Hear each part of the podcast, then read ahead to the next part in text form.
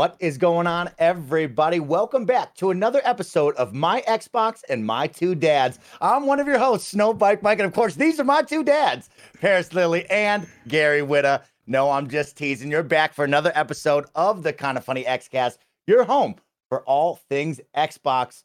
Gary Whitta, I'm looking at you. How you feeling today? How you looking? I'm feeling good. I'm always happy to be here with you fine fellows talking about video games. The one constant, Mike, the one constant in my life ever since I was like 10 years old. I've had different careers. I've had different jobs.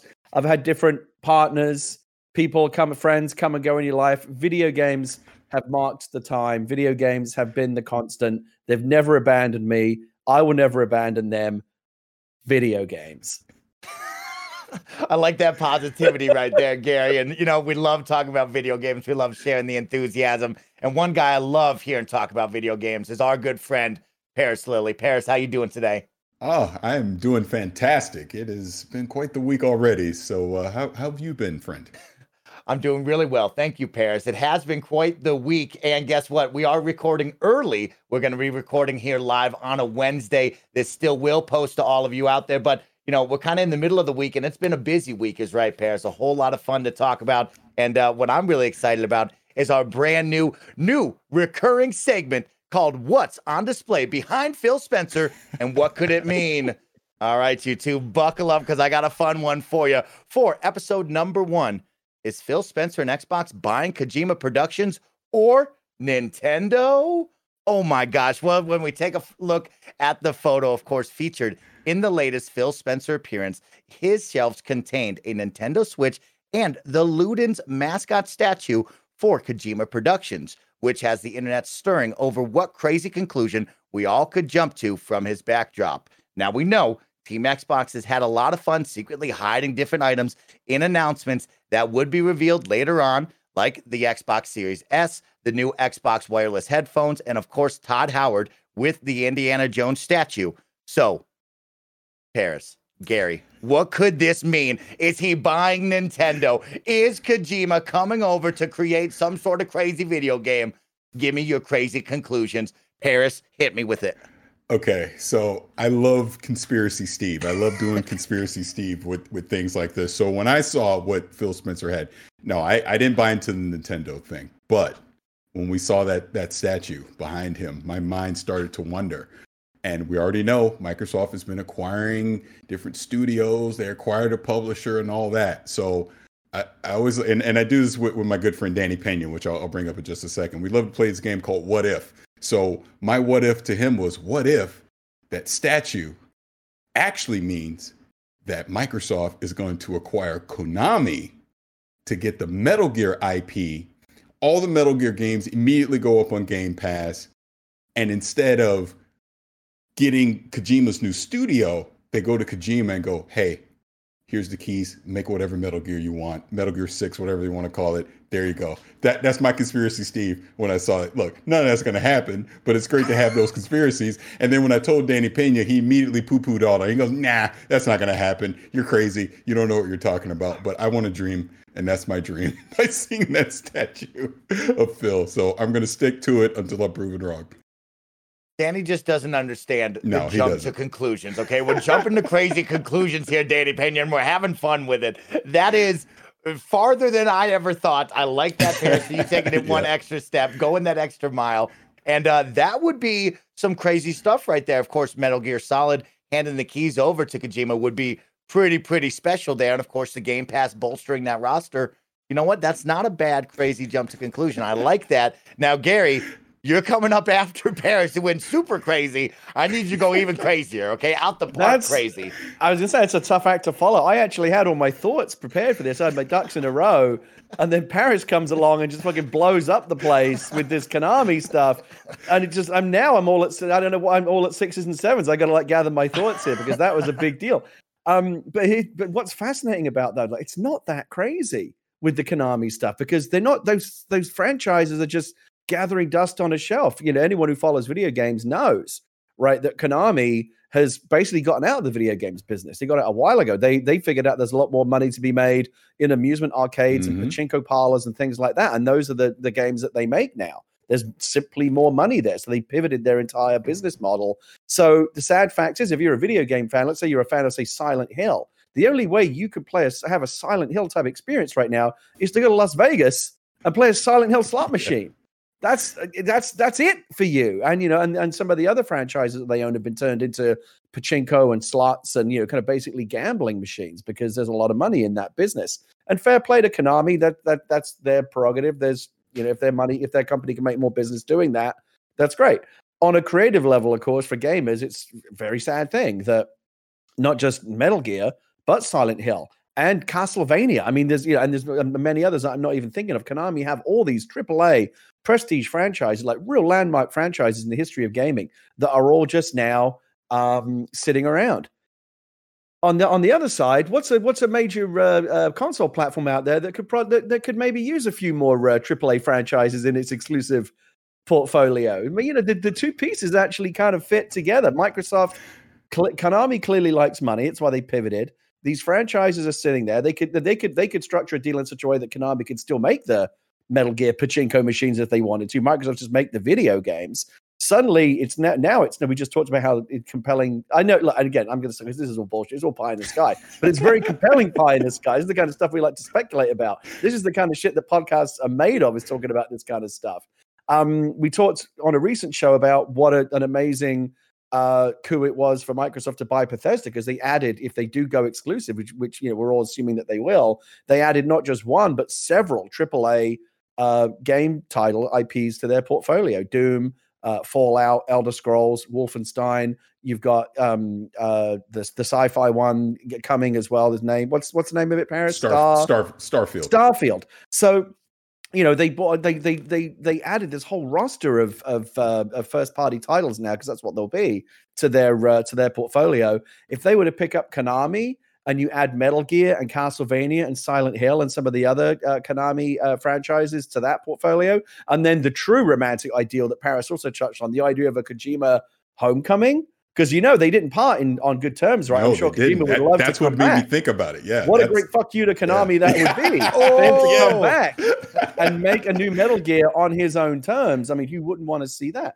That would be the biggest gaming story, not just of the year, but in years. That would be massive, massive. And Microsoft's one of the few companies in the world that could pony up enough dough to do it. The Nintendo things, obviously, that is pie in the sky. You know, we all know the story. There was an oral history of the launch of the original Xbox that came out recently, where Steve Ballmer actually did send executives to Nintendo to see if they'd be open to an acquisition. They got laughed out of the room, just as they would be laughed out of the room today. I think Nintendo is one of the few companies in the world, maybe the only company, that would no amount of money would ever sell themselves to a larger company. Apple, Amazon, Facebook, ExxonMobil, Saudi Aramco, you name the biggest companies in the world. There's no amount of money you could roll up to the table that Nintendo would ever sell themselves to another company. It's just not in their culture, I don't think.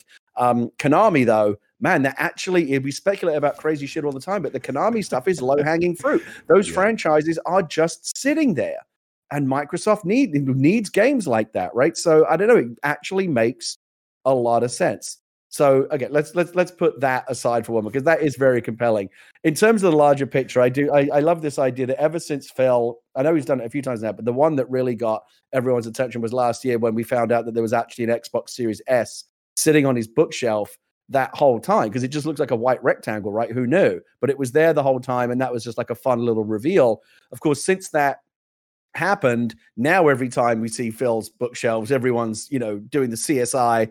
Enhance that, you know, like, can you zoom in on that quadrant over there? What's that over there? And everyone's having a lot of fun with that. So I can't wait until we find out after a year that this portrait right here is actually the Xbox One Z. It's going to be fucking wild, y'all. Yeah. So, I mean, and it's all part of the fun, and I'm sure Phil's happy to play along with it. I'm sure he does, in all seriousness, though, now have to put some thought about what is visible on his shelf behind him, because even if it's something innocent, he doesn't want, you know, people, you know, maybe it's fun sometimes to kind of lead people down the garden path, but other times, you know, you don't want people to get the wrong idea. So I'm sure that Phil Spencer at this point has probably got the most curated Zoom background of anyone in the business, because now we know that there are these hidden clues. And again, that's all part of the fun.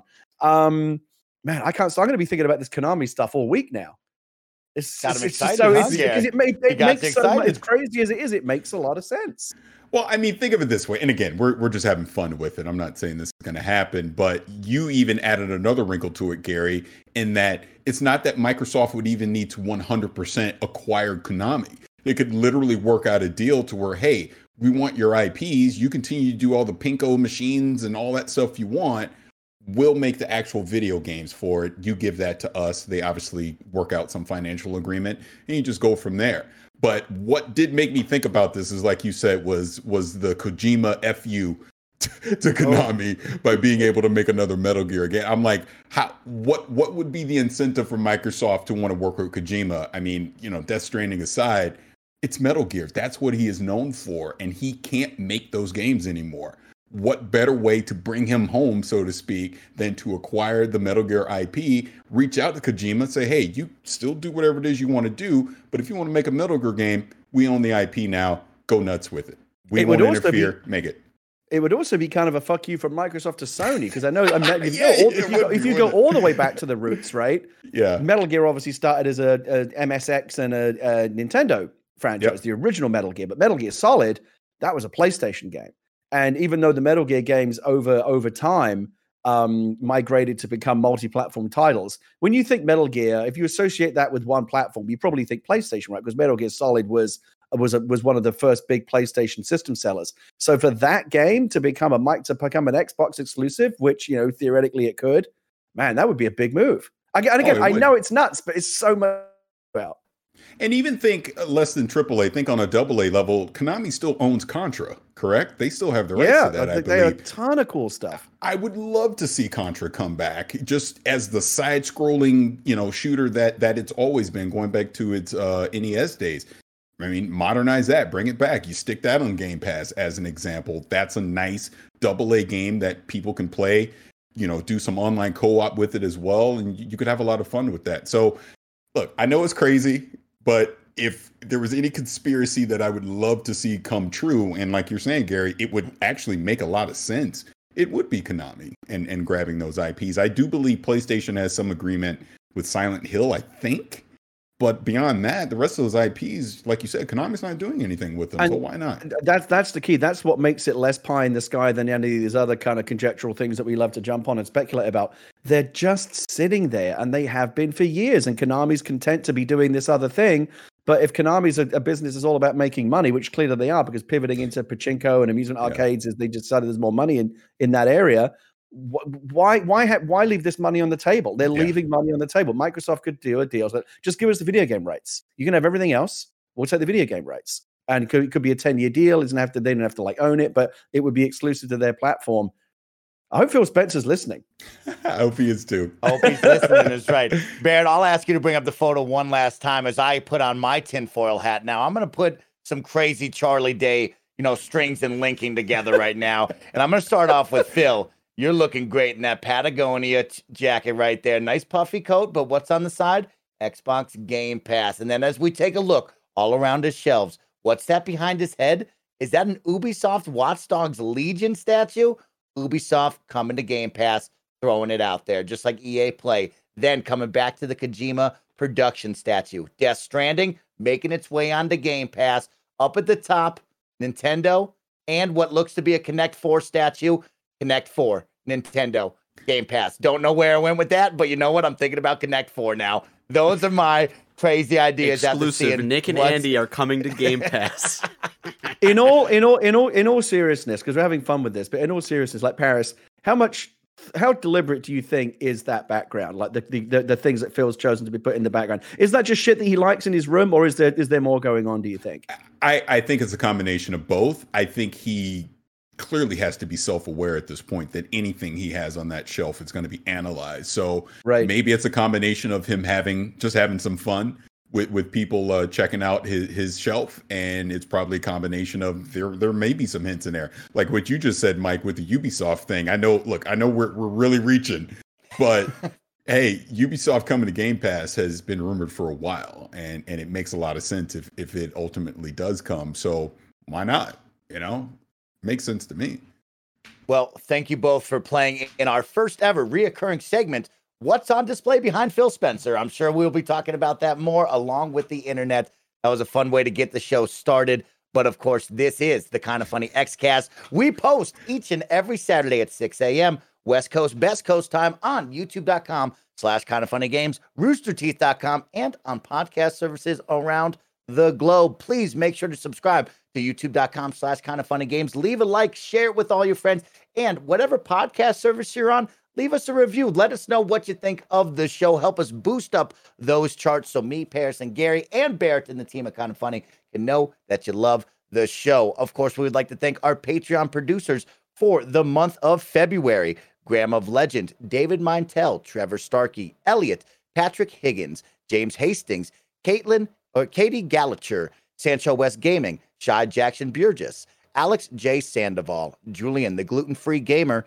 Man Bear Paradox, Talia Floyd, Civilian Soldier, Mizuki, Trent Berry, Kevin Bogues, my apologies, Joy, Tyler Ross, Jesse the Decrepit, James Davis Makes, and The Nanobiologist. This week's episode of the Kind of Funny X-Cast is sponsored by ExpressVPN and Upstart, but I'll tell you all about that later. Let's jump into some more news. Let's jump into some more crazy rumors that could be coming our way very, very soon.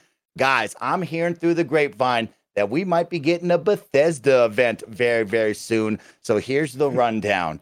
During the latest Games Beat the Sides podcast on February 19th, Jeff Grubb was asked if he thinks Microsoft will have an announcement/event regarding Bethesda's future within Xbox when the deal is official. His answer? Yes. Quote, "Once the deal closes, they will talk about it in a big way."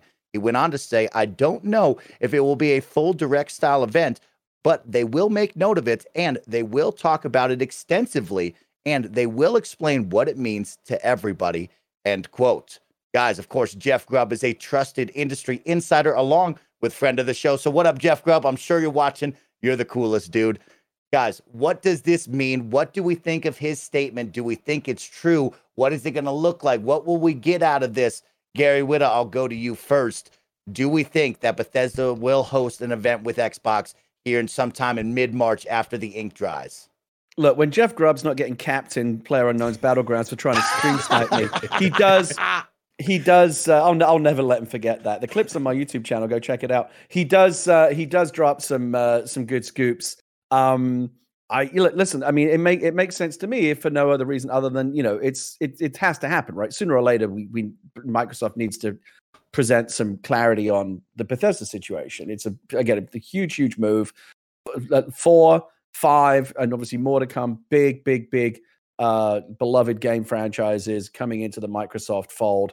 The minute it happened, you know, we talked about it immediately. You know, when the news dropped on XCast, does this mean they're going to be exclusive or not? Like, what's the business strategy here? There's a case to be made, you know, for making some of these games available on other platforms. There's obviously a very strong case to be made for making them Xbox exclusives going forward, and we just don't know. We're not privy to all the galaxy brain shit that's going on at the Phil Spencer level in terms of the overall strategy here, but we all really want to know. It's probably one of the biggest unanswered questions in, you know, the Xbox fandom right now. And, you know, it's the time is coming, I think, hopefully very soon, when we're going to see some clarity. We all want to know what the future of these Bethesda titles is going to be. Here's the thing. The ironic thing is the people that are probably most interested in this are not Xbox gamers. They're PlayStation gamers and Nintendo gamers, because they're like, we know we're like Xbox gamers. We're sitting pretty right. We know we're all good. Like, we're getting the games no matter what. Our only question is, are other people getting them too? I don't care whether they do or not.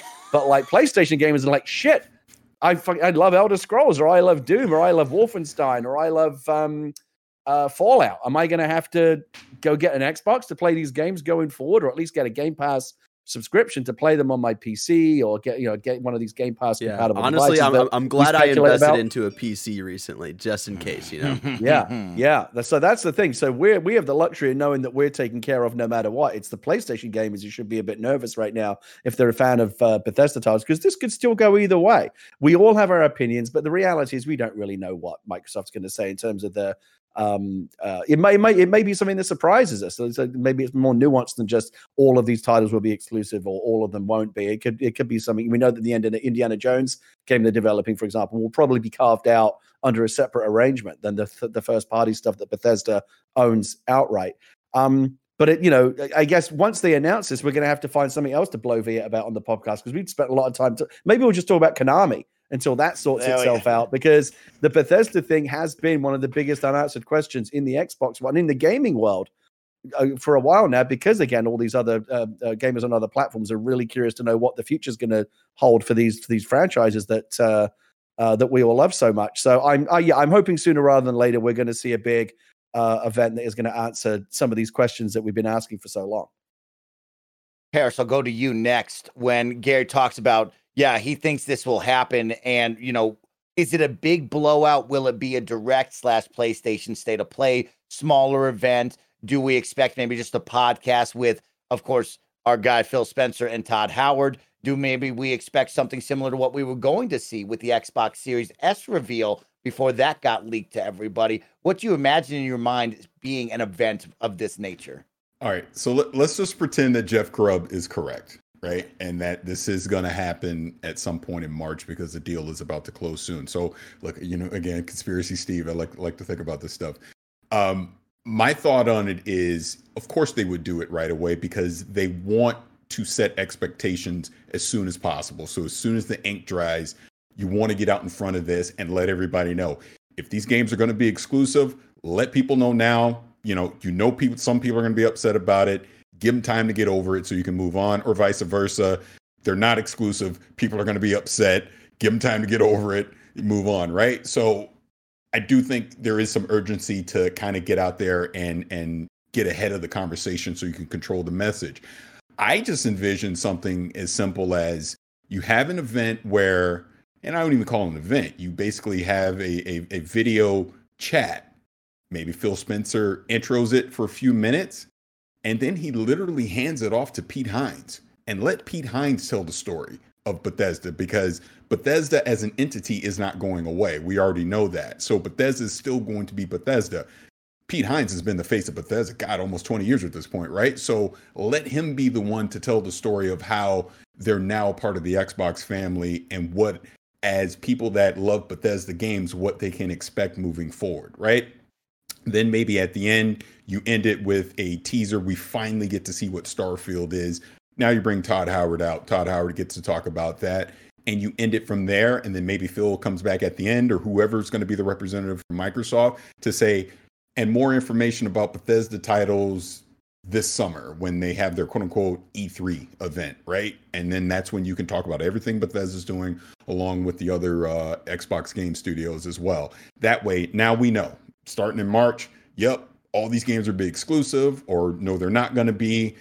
Social media can argue, and everyone can brag and high five about who is right and who is. Look, I'm telling you right now, if they're not exclusive, I expect my Twitter feed to be filled with, you were wrong and you were so wrong. That's going to, I already know it, and I'm ready for it. But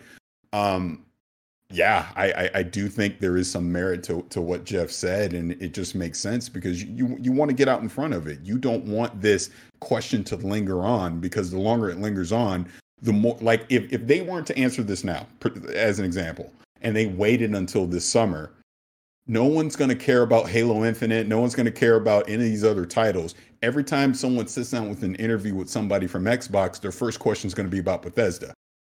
And do you really want whatever their big game showcase is going to be all about Bethesda? Of course you don't. You would rather people already know the expectations, so that when you start integrating a Wolfenstein 3 as an example, or you show Starfield, or you tease out Elder Scrolls 6, it's just a natural part of their game showcase, versus we have to set expectations for Bethesda, and we have to spend the majority of our time explaining to everyone why we made the decisions we made with Bethesda. Like, look, again, I hope Phil Spencer or someone's watching this. I would love if they do some type of Bethesda event. Right after that Bethesda event, come talk to us. I would love someone from Microsoft or Pete Hines from Bethesda to come talk to us, and then extend that conversation so we literally can just get it all out there on the table now, versus keep speculating, and you have people like me with Conspiracy Steve, all this wild speculation on what they're going to do. In other words, get out in front of it. Let us know what you plan to do with the Bethesda titles, and then we can move on. Yeah, really well said there, Paris. And it will be interesting of like, what does this moment look like, right? If we do have an event and nothing is said about exclusivity, are you trying to play into the minds of everyone out there to keep the peace and keep it civil? Or are we going to come out and actually throw down the hammer and say, hey, this is where we are? Because like you said, how long can we really continue to ask the same question, right? We want to talk about video games. We want to talk about the future, but that's going to be question number one. And man, Gary Whitta, are they trying to save the goodwill of the people and avoid that conversation as long as possible? Or do they need to come out in your mind? Do they have to say something about this? I mean, I you know, it's been out there lingering for a while, this big unanswered question. And, you know, Microsoft's going to answer that question and bring clarity to the situation whenever they think it's like most strategically advantageous to them to do so. We can just hope that's going to be sooner rather than later, as Jeff Grubb is predicting. In terms of what is actually going to happen, I know that we've all had different views here. I know that Paris kind of planted his flag, you know, on the exclusivity side very, very early. I actually started on the other side of this. I was like, oh no, it makes sense to put it on all platforms because there's too much money to be made in the Sony and PlayStation and Sony and Nintendo markets, you know, make those games available to everyone. And then I kind of fluctuated back the other way, and now more on this side of, no, of course it makes sense to be exclusive because that's the big question that people always point to Microsoft. Where are your exclusive games? To, you know, how do you match Sony's portfolio with your portfolio? Again, if they make those games exclusive, Bethesda solves that problem for them in one fell swoop and then some. It's a huge, huge win for them. I'm still on the side of that, but I'm still making some room for the idea that maybe they have the best of both worlds, make the games available on all platforms. You could make the argument that it could backfire for Microsoft, that pulling games that have historically also appeared on PlayStation and Switch and other platforms away from them could be seen as an anti-consumer, anti-gamer move. It could blow up in their faces. So they could possibly make that. Maybe there's a middle ground where they continue to make the games available on all platforms and hoover up all that money from Sony and Nintendo players. At the same time, saying, yeah, but Xbox is still where you want it because it's going to be folded into Game Pass. It's still the best way to come get these games. So maybe there's a best of both worlds scenario. I still lean towards exclusivity, but again, I feel like there's it's never as simple as like one thing or the other. There might be something in the middle. If I could lean into what you just said for just a second, so and I don't know, maybe it's my own arrogance or vanity or something, but I went back and watched the YouTube video I did when all this went down in September about Bethesda and what I said. And it reminded me at that time, and I think this still applies right now, I think no matter what they do, because I try to put myself in the position of, if I was Satya Nadella and Phil Spencer was saying, hey, we need to spend $7.5 billion, I would say, why? What's the incentive to Microsoft to do so? What is Xbox in the business of right now, right? They're in the Game Pass business, whether they want to fully admit it or not. That's what it's about. They want you subscribing to that subscription service so you can be invested into your ecosystem long term, right? If I'm Microsoft and I'm Xbox, Bethesda lives wherever Game Pass lives. So if there was some magical world where Game Pass eventually showed up on the Nintendo or on a PlayStation platform, then Bethesda games will be there too. But since we know that's not going to happen ever, if definitely not anytime soon, that means it's going to show up on Xbox hardware. It's going to show up on a Windows 10 PC. It's going to show up on mobile devices. And like you've been saying, Gary, it is going to show up on TV apps, smart TV apps. That's where Game Pass is going to be. So if I'm Xbox and I'm doing this huge acquisition, that's where all my games are going to be too. There's always going to be some exceptions to the rule, some one-off games like Minecraft Dungeons, as an example, really comes to mind when I think of that, or Cuphead or Ori, where you will see some games like that show up on another platform. But my big heavy hitters, my big AAA titles, there is no way Starfield shows up on anything that does not have Game Pass associated with it. And I understand the concern with legacy titles like Elder Scrolls and Fallout, but same thing. The old games will continue to be on PlayStation and everywhere else, but anything new, you're putting that on Game Pass and you're putting that in the Xbox ecosystem. And I'll say one more thing and I'll be quiet. I would also think in this, what if Bethesda announcement that happens in March, they also decree that all the legacy Bethesda titles are now on Game Pass. immediately. And I'm sure there'll be some deals or legal things that maybe certain titles don't show up right away, but the ultimate goal is the entire Bethesda back catalog shows up on Game Pass as soon as they're legally allowed to be. And you make that statement now, and that gives people even more incentive to want to start investing in Xbox. So Paris, are you still, as we near, you know, the answer is the answers are coming right soon. Yeah. If Grubb is right, are you? I know you started. Like I said, I've been all over the map. I thought one thing and then I thought another, and my thinking's kind of evolved on it. You've always said exclusivity. Do you still now strongly believe Game Pass exclusive, which does mean never on a Sony platform? Because Game Pass ain't never Sony. Like right. That's never happened. That really is cats and dogs living together, mass hysteria. Like that would never happen. So are you saying that going forward, once this announcement comes out, that Fallout games, Doom games, Elder Scrolls games, Starfield, all of these franchises, that Sony PlayStation gamers are done, basically? Is that still your prediction? Yeah, that's what I think. Now here's where I'll give myself one little tiny out in that. Again, pretend. Let's say Wolfenstein 3 comes this year. I could see a scenario where they say, hey, we've already invested so much time and effort into the PlayStation version of a Wolfenstein 3 that shows up on PlayStation.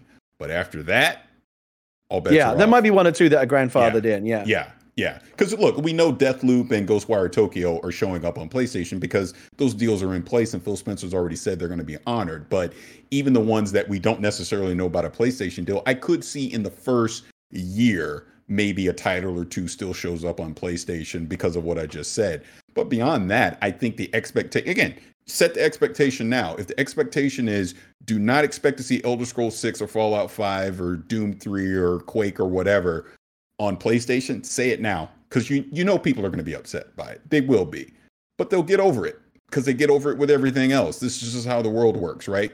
A faction of people will be upset by that news because they don't necessarily want to go to Xbox. But the whole point of all of this, they are trying to give people more incentive to invest in the Xbox ecosystem. I'm not giving you something on your platform of choice if I want you to come over to mine. Bottom line, that's why I think absolutely you will not see Starfield there, because it's a brand new IP. There's no legacy history of it ever being on PlayStation. So why would I put it on PlayStation? No, I'm putting that on Xbox day one on Game Pass. You want to play it? You're playing it through Xbox, and that's just how it should work. Again, it's business. I guess I'll say one more thing. I want to 100% state I'm not for exclusives, never have been. I wish every game would show up on every platform, but I also understand the business side of this, and exclusives are a part of the business. The same way it works on PlayStation, same way it works with Nintendo is literally an exclusive. That's what they are. PlayStation obviously has exclusive. Xbox has exclusives. It's a part of the business. So if I'm going to make a $7 billion investment, I'm making those most valuable IPs exclusive because, again, it's business. So we'll see. To that final point, and this is more of an existential point, I agree with Paris that it's an outrageous situation that we've just always lived with because we've never really known it any other way. I'm old enough to remember the great HD DVD versus Blu-ray wars of some years ago, and that before that sorted itself. I even had the goddamn HD DVD add-on for the Xbox 360. What a waste of time that ended up being. But like, you know, I'm a movie fan and I like to collect movies back when physical media was still a thing. And you'll remember what a mess it was. It's like, well, some of those Hollywood studios were supporting the HD DVD format. Others were supporting Blu-ray. And people were saying, wait, are you telling me that going forward, if I want to watch all the movies from all the studios, I've got to have two different machines? And it's like, that sounds absurd, but that's the reality that console gamers have lived with their entire lives. If you want to play all the games, you got to have multiple systems. And we just accept that because it's never been any other way. But it really kind of sucks. You know, I was even thinking, because, you know, again, we're of the older generation. So back in my day, when you'd only have like one or two games on like the NES or the Genesis, right? Like I had the NES, Super Nintendo. My buddy had the Genesis. So what would we do? One weekend, we'd be at my house playing on Nintendo, playing Tecmo Bowl or whatever. The other weekend, we'd go to my buddy's house. And we're on the Genesis and we're playing Sonic and all those titles. So we've always had multiple consoles with exclusive things on them. I just think now it's turned into this weird thing where you have to kind of gatekeep it. You got to be on one side or the other, which is silly, but it's also business. I mean, that's why you never saw Sega Sonic never showed up on Nintendo and Mario never showed on the Genesis. It's always been a part of the business, and it's not going to change anytime soon. Yeah, and that comes back to what I said earlier about Phil's ultimately going to do what's right for the business. And, you know, Phil does a great... I love Phil Spencer. He's one of my favorite people in the business. And he does a great job of preaching this kind of very gamer-friendly, gamer-forward, almost kind of like a kumbaya attitude. Like the console wars are a thing of the past. We don't need to think like that anymore. It's really about getting games into the hands of gamers. It's a very carefully curated, very positive, you know, PR-friendly message. I guarantee you, behind the scenes, when it comes down to like what the business decision is best for Xbox and Microsoft, he's a stone cold killer. You don't get to a position, you know, like that high up in the business world without being a stone cold killer. So Phil's going to make the decision that's going to be best for his company and his brand. And if a few PlayStation gamers have their noses put out a joint, again, it's going to happen. But that kind of goes back to my what if, like if I was Satya Nadella and I'm being presented this, I'm ruthless. Hey, you're telling me I'm getting all that and I get to make that exclusive to my ecosystem, which means I'm going to get more people investing into our services. Because remember, Microsoft, they're literally a software and a cloud company and a services company now, right? So more people are going to invest in Microsoft services. Do it and make it all. That's what I would do. And like you said. Yeah, go ahead. No, I said that $7+ billion is a lot of money, but you can understand why they spent it.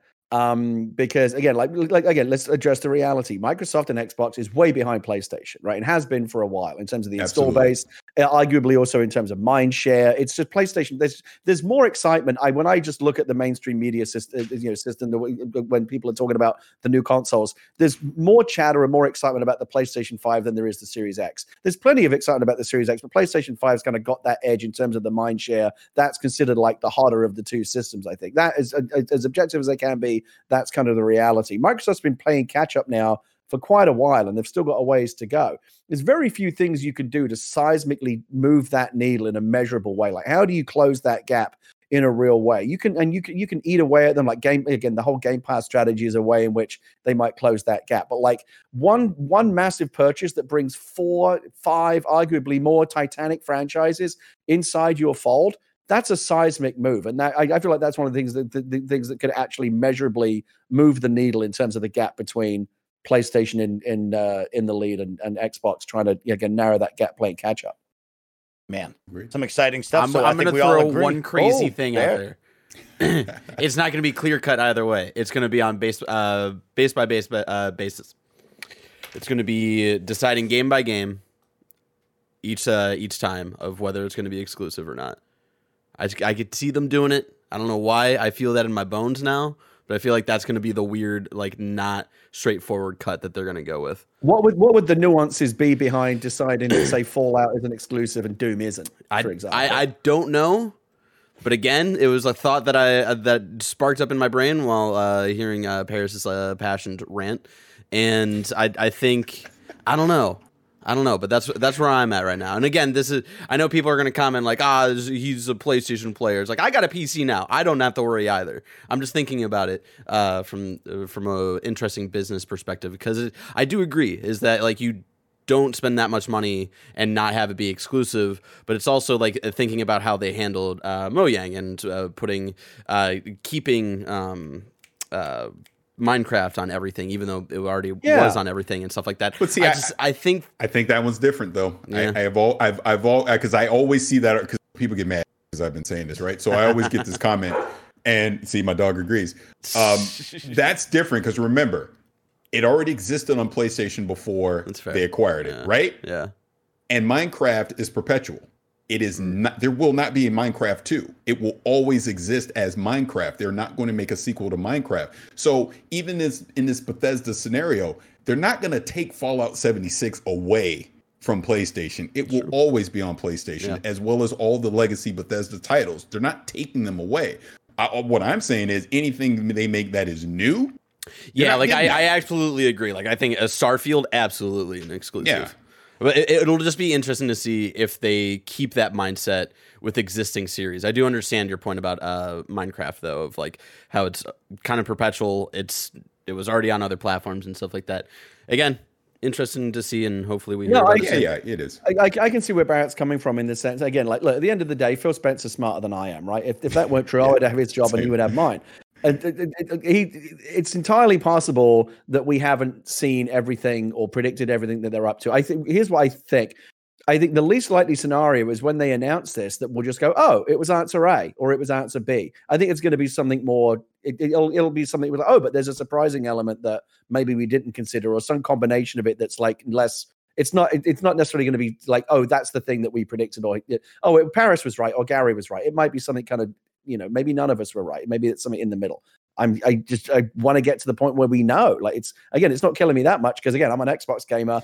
I'm taken care of either way. But for Greg Miller and those guys out there that might be sweating whether or not they're going to get to play the next Elder Scrolls, even crazier idea, or the next Doom. They only publish these on PlayStation. How fucking crazy would that be? They go the exact opposite way and fuck with all of you Xbox gamers. That would be the benefit of being unpredictable. Can I say one more thing on that? And I'm sure we're going to move on here. But one last thing I want to say on that is, no matter what the decision is, it doesn't matter either way. Like you said, Gary, probably going to be some kind of hybrid of what we're thinking. It is going to shape the gaming industry for the next 10 years, whatever they do, because it is going to set, if it goes exclusive, it's going to set this precedent like, holy shit, you just took an entire publisher and you just made it exclusive to one platform. Or let's go the complete opposite. What if they go, yeah, Fallout, Elder Scrolls, all that stuff is still going to be on PlayStation. You know what that really does in a weird sense? It puts more pressure on PlayStation to start doing the same thing, because now Microsoft is showing we don't care. Play wherever you want. We're getting the money no matter what. Play on any platform you want. We're still profiting from it. We just want gamers to experience all these games, because that's going to be the marketing message if that was to happen, right? So either way, it's going to be a huge shift in how gamers perceive exclusive titles over the next decade, in my opinion. I think either we're going to double down on exclusives, or you're really going to start to see pressure like, I want to see Mario on PlayStation, or I want to see Kratos on Xbox. You're going to start to see those conversations if they go that route. Well, let's just hope Jeffy's right and we get some clarity on this sooner rather than later. Yeah, I mean, it sounds like the exclusivity is going to be the big one, of course. And if we do have an event here in the middle of March, that will be on everybody's mind because, of course, you're not going to talk about Bethesda and Xbox together without answering this question. So like Paris and Gary and Barrett have all said, right, it is time to have this discussion, whether it be good, bad, ugly, whatever you think it may be. It is time to answer these questions. I'm really excited to see what this presentation could look like, right? When we think about where we are here in March, when we put ourselves in a couple of weeks, you look back and we just had a Nintendo Direct. We just had a PlayStation State of Play this week as we record.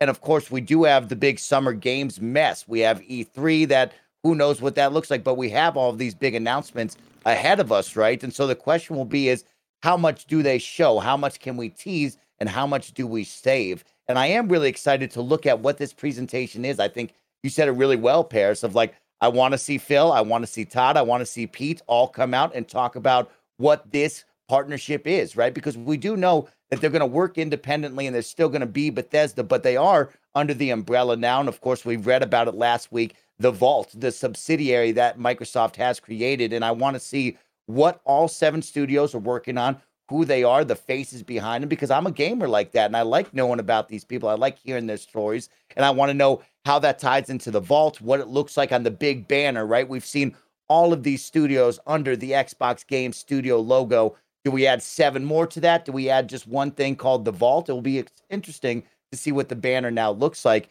And then as we continue on, what is that flashy trailer, right? Because you're not going to come out and talk about this without some sort of hot, flashy trailer. We know Wolfenstein is right around the corner, right? So it's got to be announced. It's got to be at least teased or shown. And then Starfield, right? We've seen the leaks. We've seen the rumors. People are really hot on Starfield. Is now the moment to show off a Starfield trailer, maybe more photos, maybe more logos. And then at the end, hey, this is the exclusivity. But this is going to be a really fun event to speculate on, but also to look at in your mind. What do you want? Do you want nothing but E3 hype, where they might use that in the summertime? Do you expect just a small conversation between these 3 of, hey, welcome to the team. This is what it is. These are the 7 studios now in there, and leave us hanging on exclusivity or games. But I am excited to see what this is, because I think now is a perfect time steal the media mindshare, steal everybody's eyes throughout the springtime. And as we head into summer, now we know, right? Pears said it. Now we've had the Band-Aid ripped off. We know come summertime when Bethesda has their next event or Xbox has their next event, you best believe all of these titles are either going to be exclusive in the middle or not. We'll find that out. And of course, Game Pass as well, Paris. I want to see all of those Bethesda legacy titles come to Game Pass, preferably day and date, right? The moment that this ink dries, I want them to come out and be like, all of these are already on Game Pass, go play. It probably will be staggered. We all know that, but I am really excited to see what this event is, right? There's a lot of questions around it with exclusivity and all that, but it will be exciting to welcome on this new team, all these new faces, and where do we go from there? Paris and Gary, before we leave this topic, I'll pose you the simple one of like, what games and trailers do you expect us to see, right? Is it going to be a big blowout, or will we only see one or two? Paris, where do you fall on this? What do you think we'll see out of this? If I had to guess, just probably a sizzle reel of just all the Bethesda studios and some of their most popular IPs. And then you end it with Starfield, because that's obviously the biggest unknown right now coming out of Bethesda. Ooh, okay. Do you expect a date on Starfield? Do you just expect a hype trailer? No. What do you think we see out of that? Yeah, I just think it's just a tease. I don't think there's a date or anything because, like I said, I think this is just kind of ripping the Band-Aid off so people can start setting expectations. You start getting that type of information in whatever the big game showcase could be. And one last thing, Bethesda's still going to be Bethesda. And I know we're in a COVID world right now, but they're probably still going to do QuakeCon and things like that as well. So we may even see that maybe it isn't necessarily all at the Xbox game showcase where we get big Bethesda announcements. They may still do their own separate announcements as well. Gary, what do you think? Will we see more Starfield? What do you want to see out of this team in, let's say, mid-March before everything happens in the summer? Yeah, actually, obviously, COVID's thrown everything up in the air right now. But in a normal world, Paris makes a good point. QuakeCon would actually be a great venue for this kind of announcement because, you know, it's obviously so deep. Bethesda and QuakeCon, it's all... It all kind of goes hand in hand. I think you'll see, in terms of predictions for whatever this event is, I think, maybe you'll see a little more. It's Starfield, everybody wants to see more than that teaser trailer that showed almost nothing. I actually don't know too much about like what is most kind of mature in development in terms of, I guess it sounds like Wolfenstein, so maybe we'll see another bit of Wolfenstein. I think the thing that could make the biggest splash, which surely they're working on, I just don't know where that, but like the biggest thing that they have at Bethesda is Elder Scrolls. Skyrim is massive and was huge, and people still play it and mod it and go crazy for Skyrim. I mean, Skyrim is one of the all-time massive, most biggest, most influential titles of the modern era. So whatever the next big, follow-up to Skyrim is, not like an online thing or whatever, but the next big major, epic, 200-hour single-player experience is going to be out of the Elder Scrolls world. That's going to be, I think, the thing that has the potential to make the biggest noise. So I'd probably be most excited to see in terms of like how much noise can they make, like a first look at the next big single player, basically whatever the follow-up to Skyrim is, has the potential to be really, really big. And don't forget, there's these other, what we might think of as like these second tier franchises out there as well. I don't know if they're doing another Dishonored, but don't forget Microsoft gets Dishonored. They get Evil Within. There are these other big titles that they own. We all love Prey. We all love Wolfenstein. We all love Doom. These are great, great games, and there's going to be more from them. But I feel like if you had to point to any one thing and say like, what is the thing that has the potential to get gamers most excited in terms of showing the next installment of an existing franchise? I think it's Elder Scrolls. So exciting. Really, Jeff, I hope you're right. Really quick with Arcane specifically. I don't know. I'm not confident. As much as I love Dishonored, I'm not confident in like how soon they're ever going to go back to the Dishonored series and Prey. Like I don't know how well Prey sold, but like Dishonored 1, 2, and Prey like did not get the love that they deserved. And depending on how Deathproof does, their focus in the future might be very different. Even if they don't make another game, Barrett, just the existing titles coming to Game Pass would be a big deal. And let's remember one last thing. And I know I feel like we've been talking this about an hour, but one last thing on that, on what you're saying, Barrett. Remember, this is actually the beauty of Game Pass and why I still lean more towards exclusivity. It takes the pressure off the developers to have to hit this quote-unquote sales number. They get the creative freedom and the time that they need to start putting these IPs out. And because you're subscribed to Game Pass, there isn't this immediate pressure on you as the gamer to run out and go play it right away. You get to discover it on your own time. So that's where I think it's a win-win. Because let's remember, Bethesda over the past few years, their games haven't been selling that great. That's just a fact. That's just a reality, right? So in that sense, them becoming a part of Xbox and going into that Game Pass subscription service actually helps those studios where if they do want to go back and do another Dishonored, well, they don't have to, well, this one didn't sell that well, so we don't really want you to do that. Deathloop didn't do as great as we thought. Maybe now they get the creative freedom to go make the Dishonored that they always wanted to make and the time to do it. So I'll just put a pin in it to say this is why I think this deal makes a lot of sense for both parties and why I think it'll be exclusive ultimately. This week, The Kind of Funny X-Cast is brought to you by ExpressVPN and Upstart. First, we'd like to thank our sponsor, ExpressVPN. You know what's not fair? The fact that Netflix hides thousands of shows and movies from you based on your location, and then has the nerve to increase their prices on you. That's right, they've just raised their prices once again. Now, you could just cancel your subscription in protest, or you could be smart about it and make sure you're getting your full money's worth by using ExpressVPN. See, you might not know that what's on Netflix in your country is completely different from what someone in the UK or Japan has on theirs. Using ExpressVPN, you can control which country you want Netflix to think you're in. ExpressVPN has over 90 countries to choose from, so every time you run out of stuff to watch, you can just switch to another country to unlock new shows. And here's the best part. It's not just Netflix. You can use ExpressVPN to unlock shows on other streaming services too, like BBC iPlayer. It's totally free and available in the UK. ExpressVPN is also super fast and works on your phone, laptop, and even smart TVs. So you can watch your shows on the big screen with zero buffering. So be smart. Stop paying full price for streaming services and only getting access to a fraction of their content. Get your money's worth at expressvpn.com/kindafunny. Don't forget to use my link so you can get the 3 extra months free.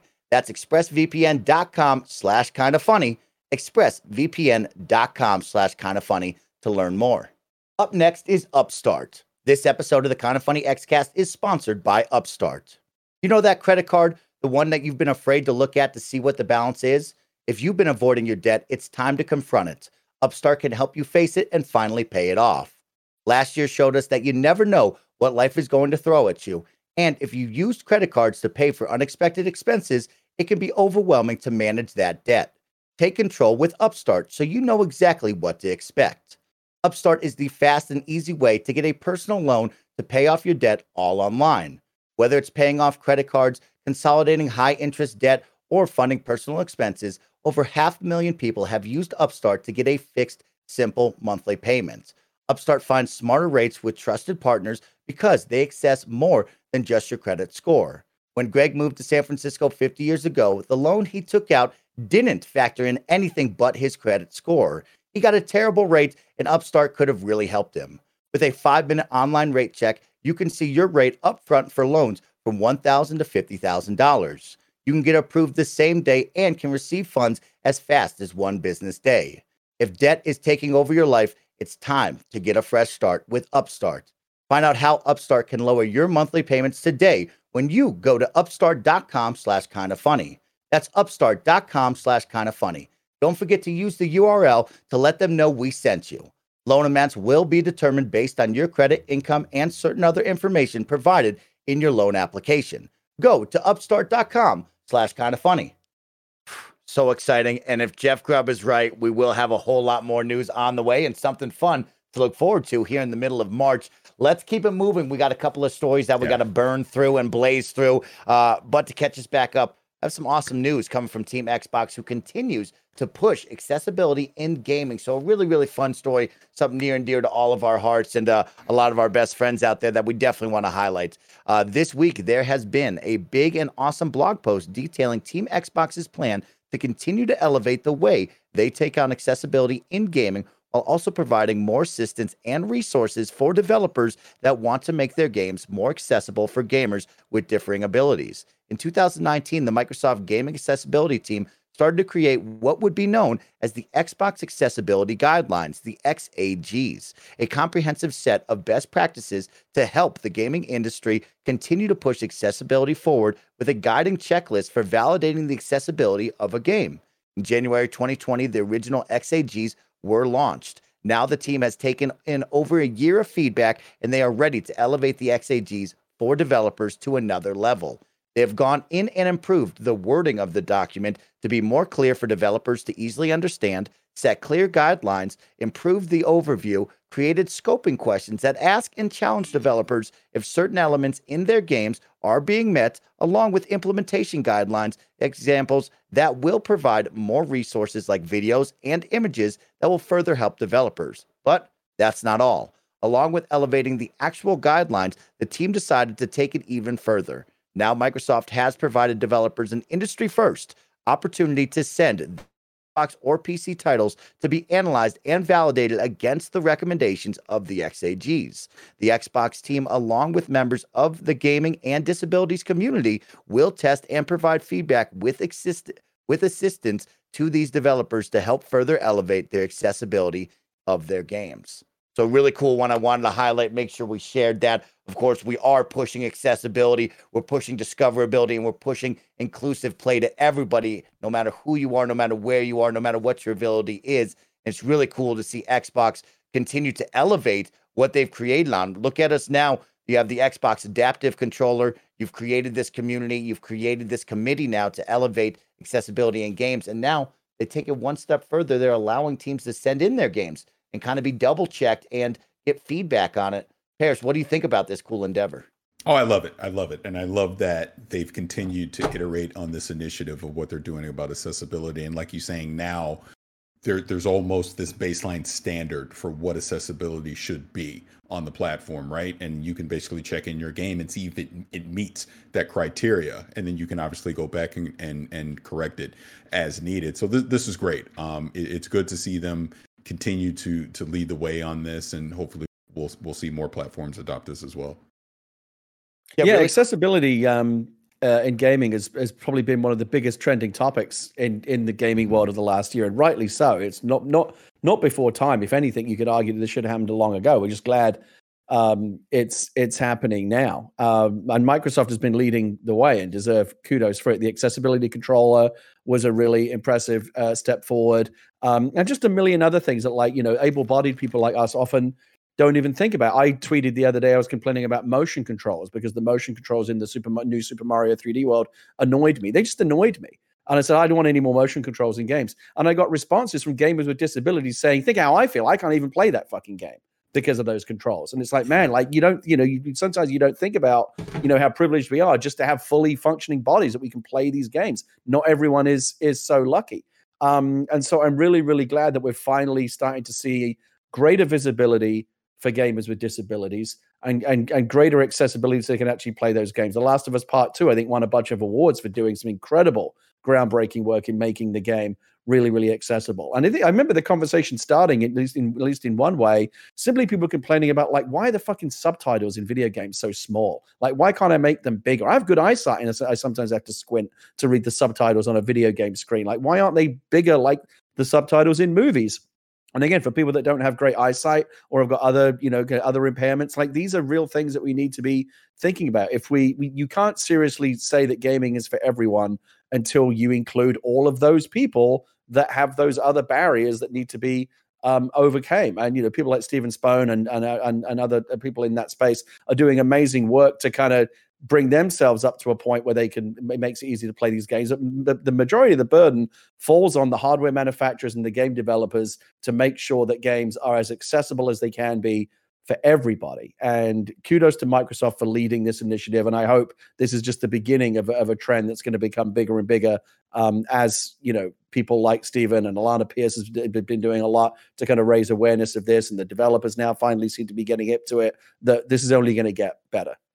Agreed. Yeah, really, really cool. Andy Cortez actually put some great eyes on it during Kind of Funny Games Daily. He said, you know, we think about these massive studios and all of the power that they have and really them doing a lot to push this forward, but we don't think about the smaller indie studios that only have 3 to 7 people and how hard that is to try to create the game that they're doing. And then also say, oh man, how do I do this? I don't have enough resources. And for Microsoft to stand up and be like, hey, we're here to help you. We have these guidelines that you can look at your game, compare them to, and even send them us to. I think that's a big one for no matter what size your team is. Now you know you have resources there. You have a team that wants to help you. And if you're feeling like you only have 4 to 8 people on the team and that seems almost impossible, now you can look to them and be like, we need help. We need to raise our hand.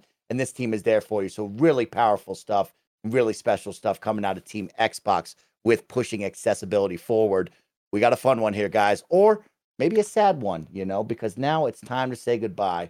EA and BioWare just a couple of weeks ago said that they will make the final decision on what will be the future of Anthem. And today they have dropped the news in a blog post. So I'll read it very quickly for all of us to know what has happened. In the spirit of transparency and closure, we wanted to share that we've made the difficult decision to stop our new development work on Anthem, aka Anthem Next. We will, however, continue to keep the Anthem Live service running as it exists today. Since Anthem's launch, the team has been working hard to continually improve the game, releasing multiple updates that brought the game with them a variety of improvements and introduced new content of play. Towards the end of 2019, we expanded on that effort and started working on more fundamental restructure of the game. During the development, we provided updates revealing some of the team's work through blog posts and conversations with all of you on social media, and it's been inspiring us for us to see positive reactions and feedback. I've been incredibly proud to work with the team that has been doing all this work and excited to see the play each new build and experience provides. 2020 was a year unlike any other, however, and we'll continue to make progress against all our game projects at BioWare. Working from home during the pandemic has had an impact on our productivity, and not everything we had planned as a studio before COVID-19 can be accomplished without putting undue stress on our teams. I know this will be disappointing to the community of Anthem players who have been excited to see the improvements we've been working on. It's also disappointing for the team who were doing brilliant work. And for me personally, Anthem is what brought me to BioWare, and the last 2 years have been some of the most challenging and rewarding experiences of my career. Game development is hard. Decisions like these are not easy. Moving forward, we need to laser focus our efforts as a studio and strengthen the next Dragon Age and Mass Effect titles. We are continuing to provide quality updates to Star Wars: The Old Republic.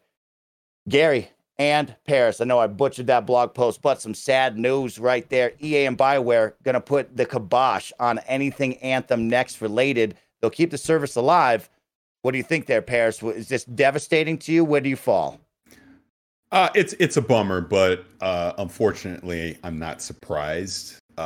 Just for context sake, I did when the original Anthem came out, I was a part of a preview program as far as giving feedback, directly to BioWare, getting to play it, suggestions, all that, because I'm a huge Destiny player. So at that time, it just made a lot of sense to bring in content creators for that style of game. My name is actually in the credits if you ever played it to get to the end of that. But so I, I have some personal feelings about it because, and unfortunately, it's one of frustration. Number one, there's some amazing people over there at BioWare and EA, excuse me, on the community team that I've had the pleasure to work with over the past few years. And I don't necessarily fault them for any of this.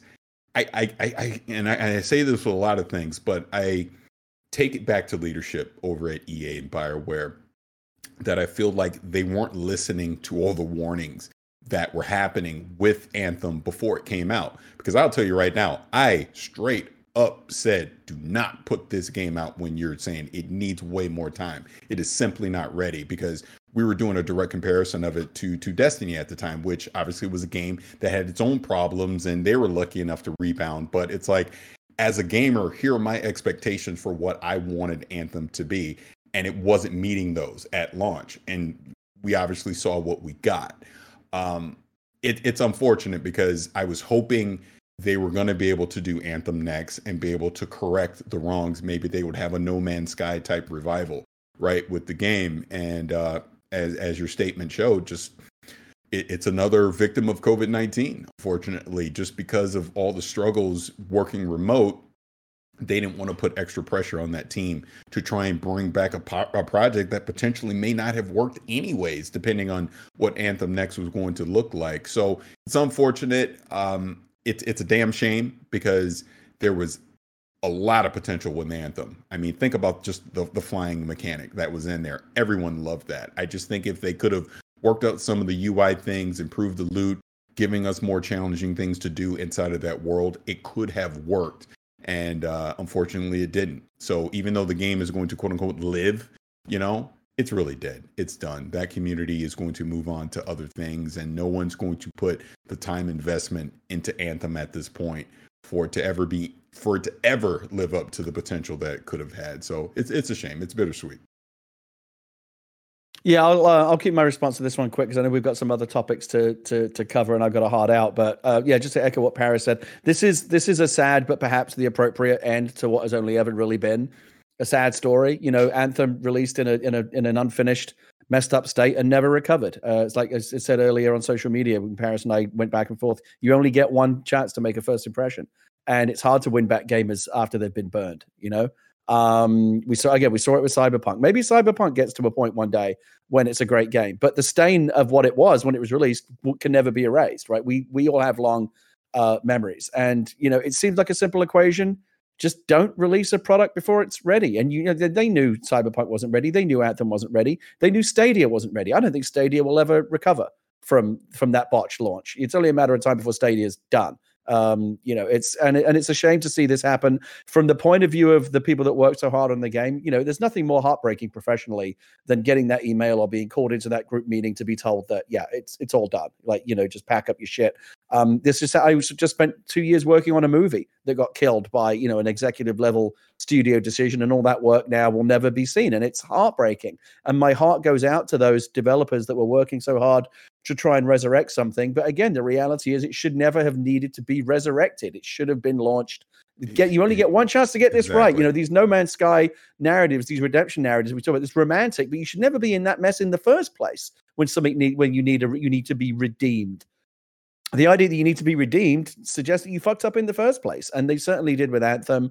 It is kind of sad. I was actually kind of surprised to hear that they're even going to keep the initial version of the game running for those. I mean, how many people are even still playing? It's not going to get any more updates or support. I would think. No, the next time you hear about Anthem will be the day when they say we're switching off the servers. And it's just sad. It's just sad. And it doesn't seem like a hard lesson for us to learn. I know there are economic imperatives why games need to be released in this financial quarter or that financial quarter, but we've seen just how much that can cost you. It can cost you so much more than delaying a game to release it before it's ready. We've seen so many high-profile examples of this over the past 12 months. Enough already. Really, don't take these things out of the oven before they're ready. I completely agree, and I'll try and keep this short as well. It's just because I'd even tweeted this right before we started recording this, that I hope game publishers are looking at what just happened with Anthem. They're looking at what happened with the Avengers, Cyberpunk as examples, and say, like you're saying, Gary, enough. We can't keep doing this where we're putting out these half-baked games. Gamers are clearly rejecting it at this point because you know what the real thing is? There's so much shit to play now that I'm not going to waste my time playing your broken game. I'm just not. I'm going to move on to something else because my time is valuable. And that's how I'm starting to look at this as you don't respect my time as a gamer, as well as I think these publishers aren't respecting the visions of these developers that they have these brilliant ideas for these games, and it's getting rushed out the gate. And it never realizes its full potential. And then what happens? It gets killed because of a corporate decision, finance decision, or whatever the case may be. And it's hurting the creative process of gaming. I'll say it again. Thank God Microsoft had the foresight to delay Halo a year. Because how smart do they look now? Yeah, very smart, because that would have been a disaster. We know it would have been, right? So I'm glad they delayed it a year. I even look at just now, the fact that Gran Turismo 7 is delayed until 2022. Bravo to them for having the foresight to go, you know what, we're in a COVID world right now. Let's not force this thing, delay it into 2022, and let's get it polished and get it right. And I will just say, even just for 2021 as a whole, I don't expect a lot of AAA games this year for that very reason. We're in a pandemic. People are working remote. It's not fair to them. These games are not going to get the proper QA and the polish that they need to be what we expect of them to get our $60 or $70. A pop, or to get our subscription money, you know, on Game Pass or something like that. So delay these games. It's okay. We understand. I would rather a game get delayed 12, 18 months and be what we want it to be versus what just happened with Cyberpunk or what just happened with Anthem. I don't want that. Like, I'm literally in the chair, and it's so disappointing to me what happened to Cyberpunk. I hope, like you said, CD Projekt Red fixes it, but we never should have been in this mess in the first place. They should have just delayed the game. And look at Anthem now. It's never going to live up to the potential of what it should have been. And it's just a damn shame. Shame to see it go. Some incredible controls, a lot of fun, cool world as well, a lot of awesome colors, a lot of cool ideas going on there. But great to hear the team is trying to keep that laser focus on the big names, right? Dragon Age and, of course, Mass Effect coming up very soon. That name BioWare used to hold a lot of weight. And now for gamers out there, it's either shaky in your mind, it's not the same in your mind. And so hopefully these next two big titles really stand out, because that's the name we all grew up with. That's the name we love. And that's BioWare. Our final story of this show, the Halo TV show is on the move to a new streaming service. This dropped right now as the show is being recorded. So this is an exclusive from Deadline by Nelly Andruva. I'm going to read it right off of hers. Halo's long road to the small screen has taken one final turn. Showtime's anticipated series based on the hugely popular Xbox video game franchise will migrate to Paramount Plus and be available exclusively on Viacom's CBS streamer. Now, the announcement will be made during the Viacom CBS streaming event happening right now this afternoon. Halo, which had filmed 55 to 60% of its first season when the coronavirus pandemic shut down all production last March, had been floated for months as a possibility for Paramount Plus at its Viacom CBS's Content Council, and in conversation between Nevins and Viacom CBS president and CEO Bob Baskis said, quote, "We were on the hunt for signature shows beyond the Star Trek franchise on CBS All Access, and we're thinking what could be a defining series for Paramount Plus." He continued on to say, Halo fit the bill, but seeing it, we felt it would work. Gary, you are my entertainment guy. You've seen this. You've been there. Of course, Paramount Plus, you know, there's a big streaming world out there. Paramount Plus is not on my radar. Not a big one unless you're a Star Trek guy. Is Halo going to bring us all over there? Is this the right move for this team? Star Trek is CBS All Access, I believe. And Paramount Plus, they're announcing a bunch of crazy shit during this show today. They've got this Rugrats show now. There's like a whole Avatar, The Last Airbender team now dedicated to making a bunch of shit. Paramount Plus might be on the up and up. I'm just saying, Mike. Yeah, and all of that stuff is going to change. The whole streaming wars, you know, landscape is constantly shifting, right? And my understanding is that CBS All Access, where the Star Trek shows currently live, is going to undergo like a major rebranding soon as well. And so Paramount Plus, HBO Max, CBS, all of these different, like by the time, like a year from now, that landscape's going to look fundamentally different, because all of these major companies are trying to find, they understand that there's big money in streaming. Disney Plus is killing it right now with, what is it, like 100 million or more subscriptions. Netflix, we all know that there's money to be made in the streaming game. It's where everyone wants to be, and part of that, in terms of, you know, getting people to kind of add your app to their, you know, to your TV or their Apple TV or whatever, and getting in that conversation, is you got to have the killer app show, right? You got to have the flagship show. And, you know, Netflix has got a bunch of them, right? Stranger Things is probably the biggest thing, on one of the biggest things on Netflix right now. They have a bunch of them. Disney Plus obviously has Mandalorian, and, you know, the MCU shows that are coming down the pike. Amazon's got, you know, Jack Ryan's and some other stuff. Like, you need to have that one show that creates buzz and gets people talking. And maybe Halo can be that show. I don't know. That you went with it. Jack Ryan for Amazon. Hey, Jack Ryan's a fucking good show. You want to talk about Jack Ryan? If you're talking about a flagship show for Amazon, it's The Boys.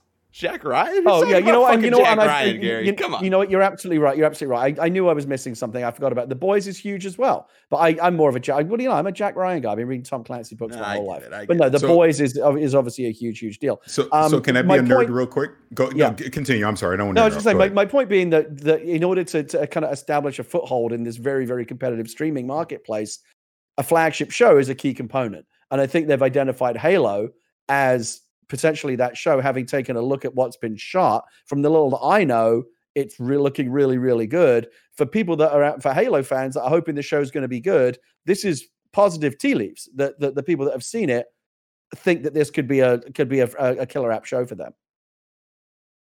I just want to be a nerd really quick.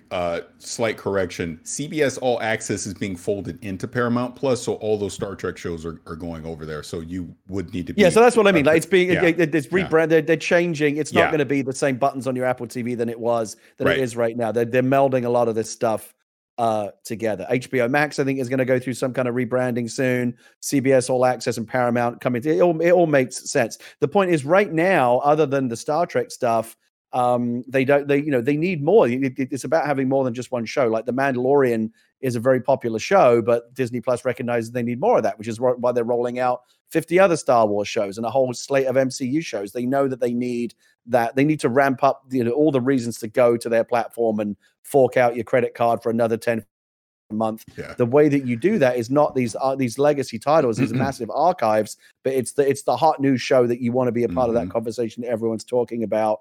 Again, what's positive here is that the executives at Paramount and at Showtime and the people that are making at Viacom have seen this show and said this could be that show. So let's we're liking what we're seeing. Let's reposition this in a way that it doesn't get lost on Showtime, but it can be part of like the new, because Showtime's cool, right? But like, it's not that cool. It's not as cool as HBO. Showtime, when you think of Showtime, you think like old school cable television. Everyone now wants to be positioned themselves as like part of the new hotness of the streaming landscape, whether that's whatever comes out of this CBS All Access, Paramount Plus, that new entity. They need that. They need their Mandalorian. And if they think Halo can be that, that's a positive sign for people that are hoping the show's going to be good.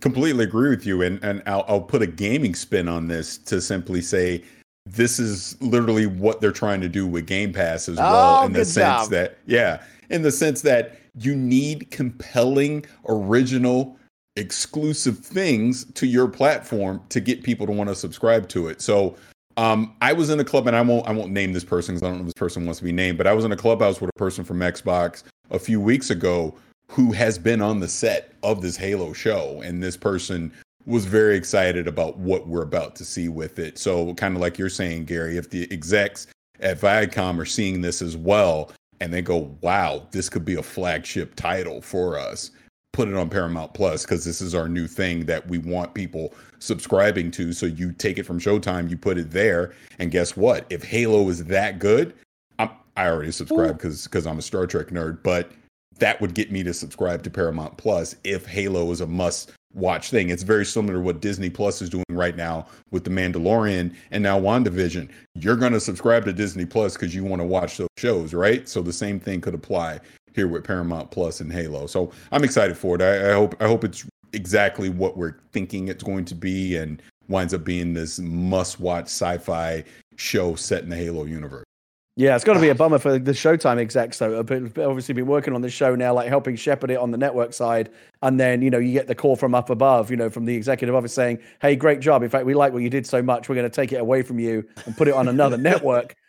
There's probably some people that are a bit pissed off today. But again, for Halo fans, the people that we care about, this is very, very positive. And again, it marries with what Paris is hearing. It marries with the little that I've been seeing and hearing the coming out of the Halo show, that it has.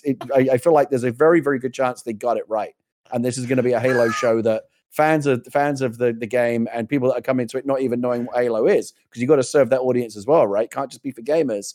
Are going to be. My prediction is that the Halo show's going to be a hit and people will like it. Oh, I love that prediction. I hope it's true, Gary, because the Halo TV show is everything I wanted and more, but we got to get the heck out of here. So here's a quick update for you. Your games with gold for March 2021, Warface Breakout, March 1st to the 31st. Vicious Attack Llama Apocalypse, March 16th to April 15th. Metal Slug 3, March 1st to the 15th. Port Royale 3, March 16th to the 30th. All those games are coming to you through the month of March, coming in at a grand total of $64.96 and 3,200 gamer score. So make sure to hit that download button. Just get it into your library, whether you download it fully or not. At least you own it and you have it moving forward. And our final update for you, something that we are going to go in depth on and talk about next week, is the big demo weekend starting right now for Outriders. Now, I say it's a weekend, but really it's going to go on forever. This demo starts February 25th. Players can access the demo completely for free without pre-purchase. They will have the opportunity to play as all four classes, level them up to level 7. Will they earn the 4th character ability? Players' progress will transfer to the main game as long as they play on the same platform, meaning Xbox to Xbox, PlayStation to PlayStation, Steam to Steam. No, Steam does not transfer over to the Epic Game Store, so please remember that. And players can stream the demo, and it supports full cross play. This is something we're really excited about, Paris. I know you're going to have a small thing to say about it, but one thing I wanted to say is like, hey, check out the demo. We'll talk about it next week. And the coolest part, the demo lasts forever. It's not going anywhere. It's not a time thing.